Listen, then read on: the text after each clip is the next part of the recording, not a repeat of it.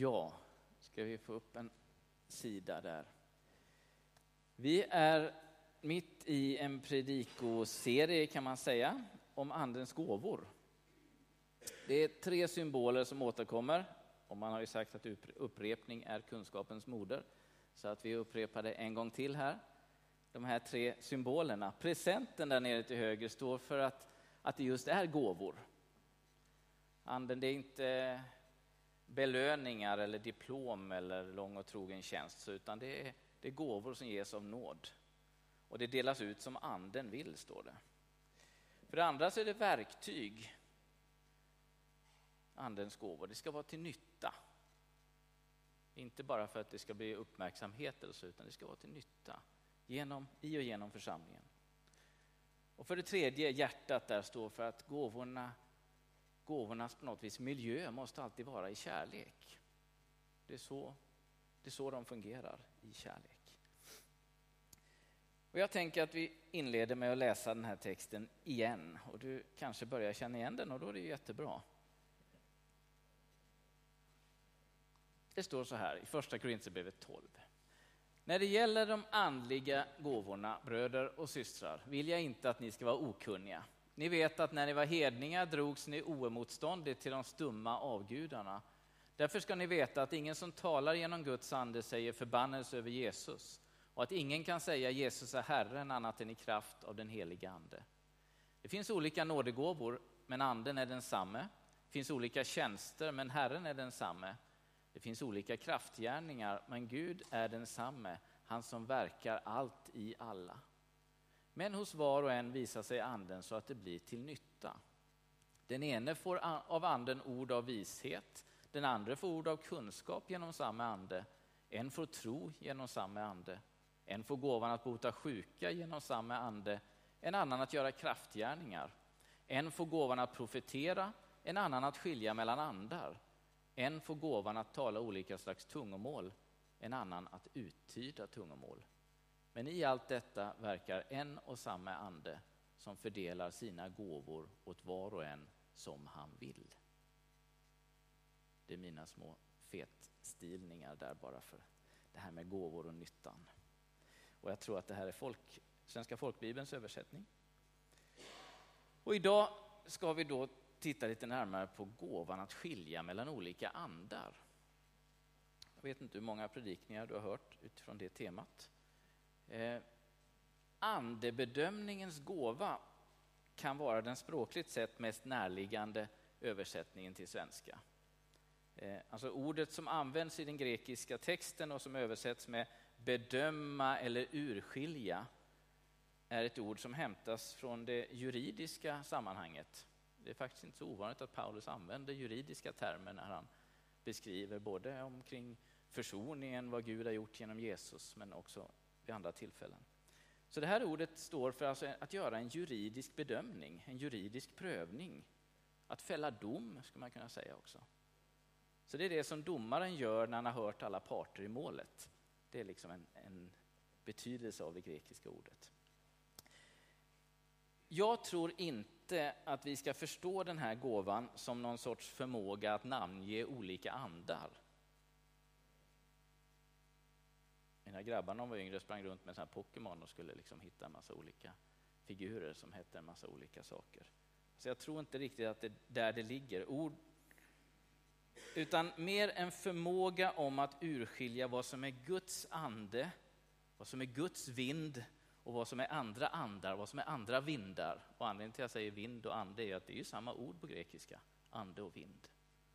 Alltså rörelser som, som kommer. Min uppfattning är att vissa, och det här är ju, ska ni pröva, och jag kommer till det också lite längre fram, så är det ju alltid med det som sägs i den här stolen. Min uppfattning är att vissa av andens gåvor verkar vara mer av spontangåvor. Det vill säga, du kan få ett kunskapens ord eller kanske ett profetiskt tilltal i en viss given situation. Eller fungera i en gåva vid ett tillfälle eller vid ett annat tillfälle. Andebedömningens gåva ser jag mer som en samverkan mellan Guds ande och en människas person och erfarenhet. En sunda förnuft och andliga mognad. Alltså att det finns en samverkan där.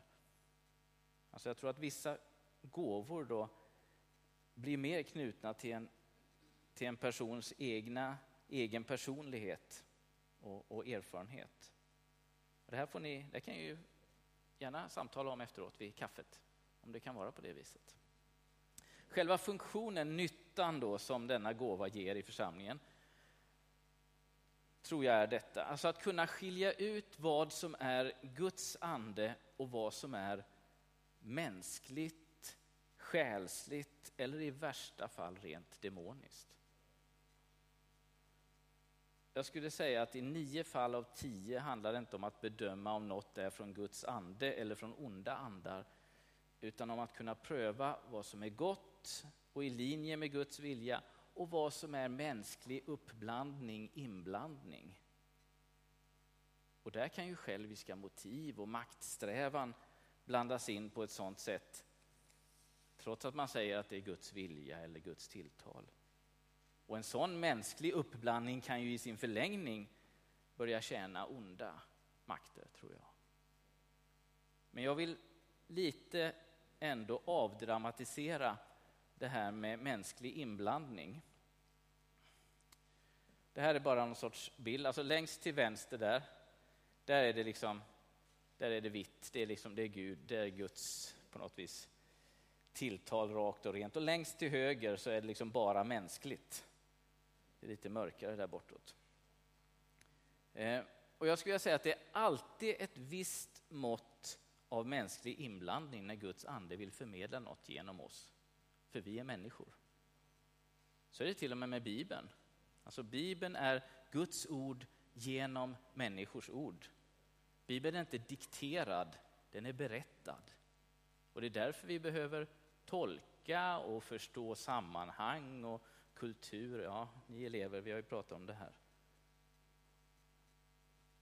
Så målet är inte att undertrycka det mänskliga så att bara det gudomliga förmedlas på något vis. Alltså det här, ett sånt, jag skulle kalla det för överandligt eller gnostiskt sätt att tänka har skadat många genom kyrkans historia.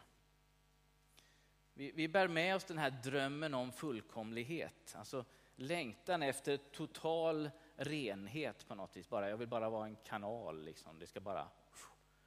Inget av mig, bort med allt av mig. Nej, vi är människor. Och den här drömmen om, om fullkomlighet har en förmåga att förhäxa oss och föra oss bort från sanningens punkt. Jag tror det var Magnus som citerade Dietrich Bonhoeffer i veckan när vi pratade. Om vi inte möts som syndare så möts vi inte alls. Och det ligger någonting i det. Vad var det som gjorde att exempelvis Knutbyförsamlingen kunde hamna där de hamnade? Det var inte galet från dag ett, även om vi ibland vill liksom få till det för att lite skydda oss själva. Att det var, liksom, ja, men det var helt knäppt. Nej, det, det hade ju en väg. Och vägen var ju det att, att en person betraktades som närmast fullkomlig. Eller ledarna, alltså det som ledarna sa, eller i synnerhet då Kristi brud som hon kallades, det behövdes liksom inte prövas eftersom det var ju rent. Det var ju, liksom, det var ju direkt från Gud. Suck. Johannes skriver i sitt första brev till en församlingsgemenskap som präglats mycket av det här superandliga gnostiska tänkandet. Och han skriver så här. Mina kära, sätt inte tro till alla andar utan pröva om de kommer från Gud. Så här kan vi också tänka vindar, alltså rörelser som kommer. Ty många falska profeter har gått ut i världen, så kan, ni se, så kan ni se vilken ande som är Guds. Varje ande som erkänner att Jesus Kristus har kommit i mänsklig gestalt är från Gud. Men den ande som förnekar Jesus är inte från Gud. Det är Antikrists ande som ni har hört ska komma och som redan nu är i världen. Jag ska inte gå in så mycket på just det här med, med det gnostiska tänkandet, men där, där satte man liksom det andliga mot det på något vis mänskliga. det kroppsliga. Man skulle ju befrias ifrån den här kroppen, det var ju liksom bara synden, utan vi ska bli liksom andar på något vis som är helt rena. Men att hålla ihop det mänskliga och det gudomliga är avgörande. Som Magnus Malm, en författare och teolog, ofta återkommer till.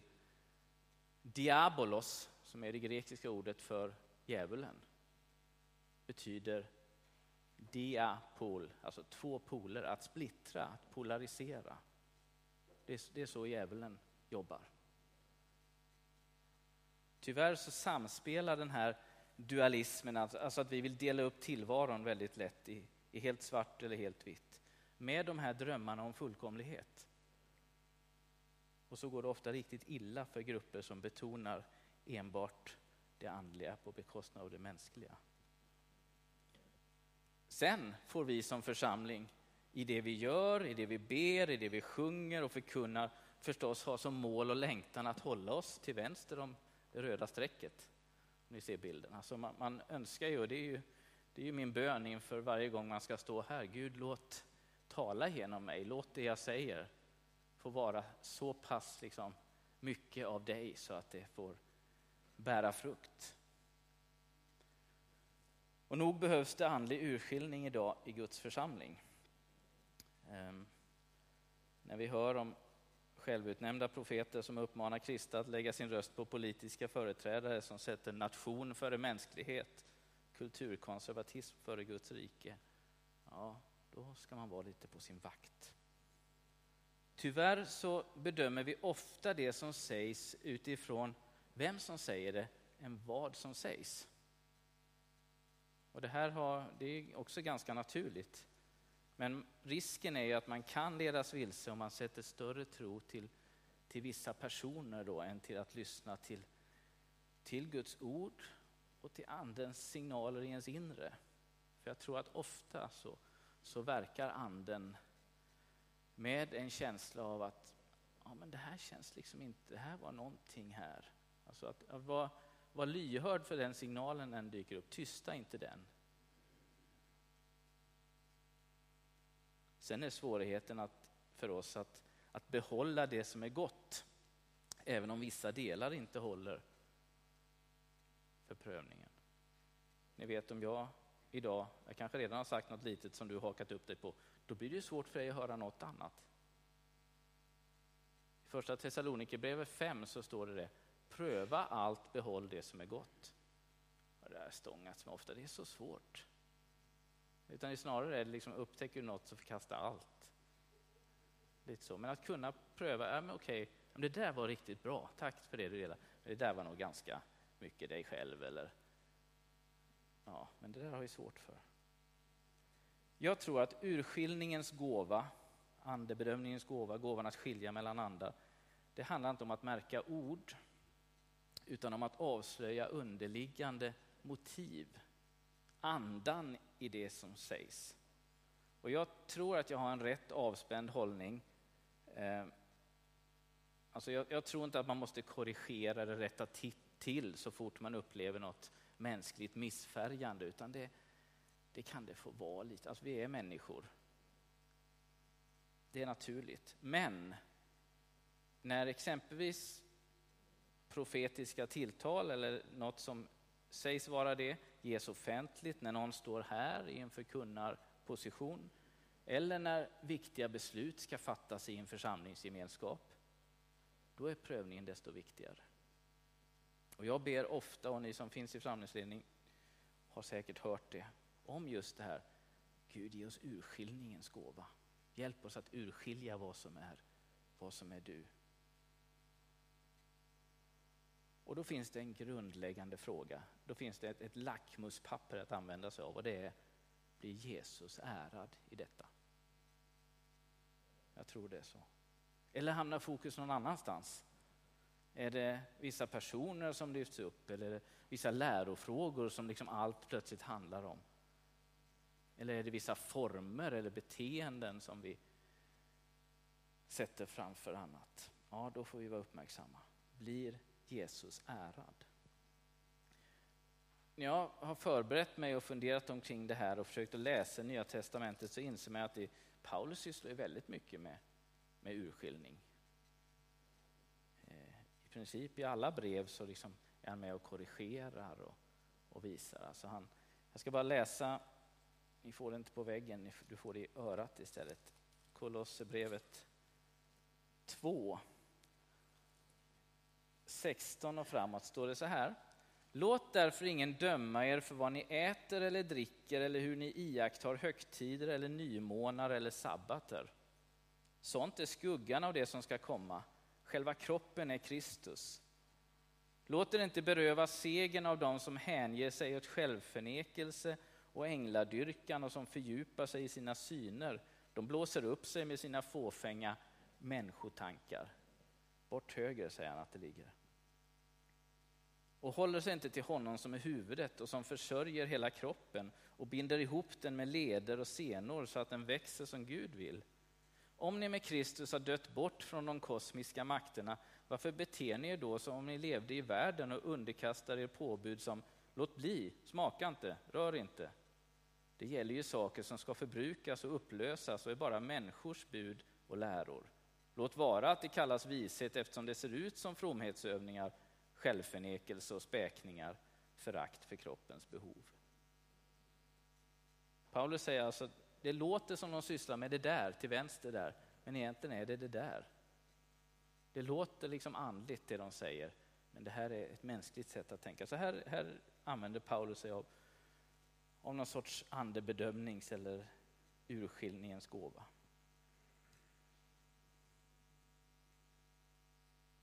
Och jag tror att en,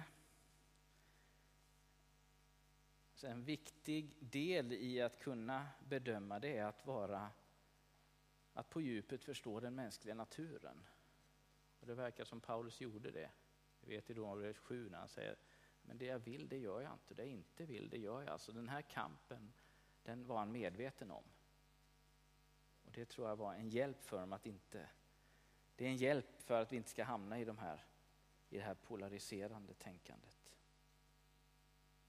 Jag sa i inledningen att jag tror att det här kan vara en andens gåva som samverkar mer med min person.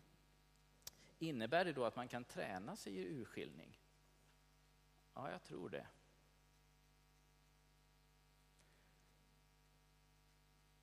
När det talas om omvändelse i Nya, i Nya Testamentet så handlar det mycket om sinnets förnyelse. Så det är så vi förvandlas, genom, att, genom sinnets förnyelse. Vi har väl den texten här. Därför ber jag er bröder vid Guds barmhärtighet att frambära er själva som ett levande och heligt offer som behagar Gud. Det ska vara er andliga gudstjänst. Anpassa er inte efter denna världen utan låt er förvandlas genom förnyelsen av era tankar så att ni kan avgöra vad som är Guds vilja. Det som är gott behagar honom, är fullkomligt. Det här handlar om urskiljning, eller hur? Att om, jag, om min, mina tankar förnyas, om mitt sinne förnyas, då kan jag börja förstå mer. Så hur, hur förnyas, hur skärps sinnet? Ja, att, att leva med ordet, att leva nära Herren, självklart. Och jag tänker på det här uttaget med, med sin, alltså har du fastat någon gång medvetet eller omedvetet så så vet du själv hur mycket mer du känner smaker när du börjar äta sen. Eller om man har varit på en tyst retreat eller varit tyst i några dagar så plötsligt hör man ljud och fåglar och annat på, som man inte har gjort tidigare. Och Jag tror att det finns någonting här som fungerar på liknande sätt med gåvan att urskilja. Och där ska jag säga att den viktigaste hjälpen till urskiljning idag tror jag är att stänga av bruset. Alltså att medvetet söka tystnaden, stillheten, eftertanken. För vi bombarderas av så många röster och så många intryck. Det är så många vindar, andar om ni vill använda det ordet, som Eh, alltså för att använda militäriskt språk, det är en ständig offensiv som pågår. Det finns inte många platser som är fredade, knappt några. Vi försöker att freda den här platsen lite grann. Och vi är, vi är försökskaniner. Jag skulle kunna säga labbråttor också, men kaniner låter lite gulligare. Ingen tidigare generation i världshistorien har ju levt i ett liknande informationssamhälle som vi idag. Alltså vad händer med den ständigt uppkopplade, uppdaterade människan? Jag tror inte att det här experimentet slutar bra. Och vi ser redan indikationer på det i hur speciellt unga människor mår. Och vad händer med det inre livet? Vad händer med det tysta samtalet med Gud? Platsen där våra sinnen ska förnyas när uppmärksamheten ständigt påkallas av att det vibrerar eller piper eller plingar. När hinner vi tänka tankar färdigt?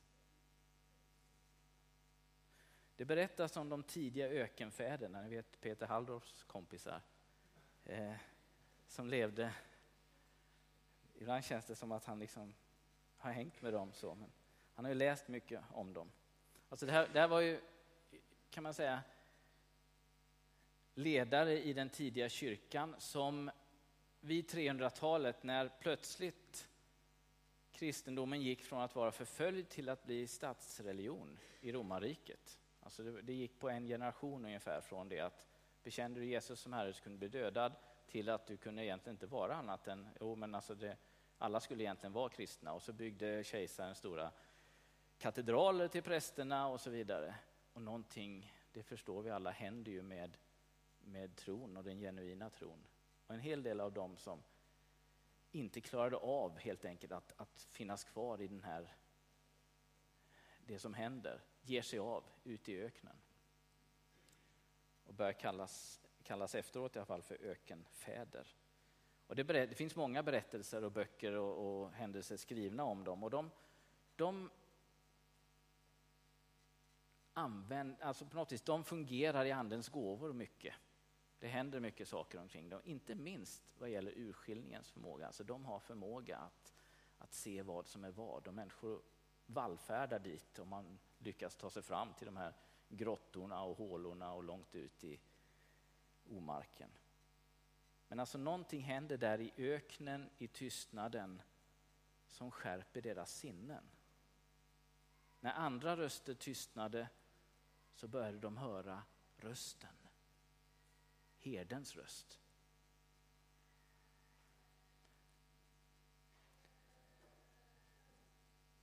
Jag ska avsluta bara med att koppla till två, två bibelsammanhang som också har dykt upp i mina tankar. Första är Johannes 10 och det har med herdens röst att göra. Där talar Jesus om sig själv som den gode herden. Och i det sammanhanget säger han att, att fåren känner igen herdens röst. Alltså så, så fungerar det i den branschen. Eh, att det är liksom fåren, och det vet ju ni som har husdjur och så vidare, alltså att man, djuren känner igen rösten. Det är inte jätteviktigt vilka ord man säger alltid, utan det är själva rösten, tonläget. Liksom. Och fåren känner igen det tonläget. Och när jag funderar på det stället så tänker jag att här, här finns också ett, ett, någonting med urskiljning. Alltså att, att, kunna, att kunna känna igen herdens röst. Och kan du inte känna igen herdens röst i det som förmedlas, ja då ska du kanske vara på din vakt.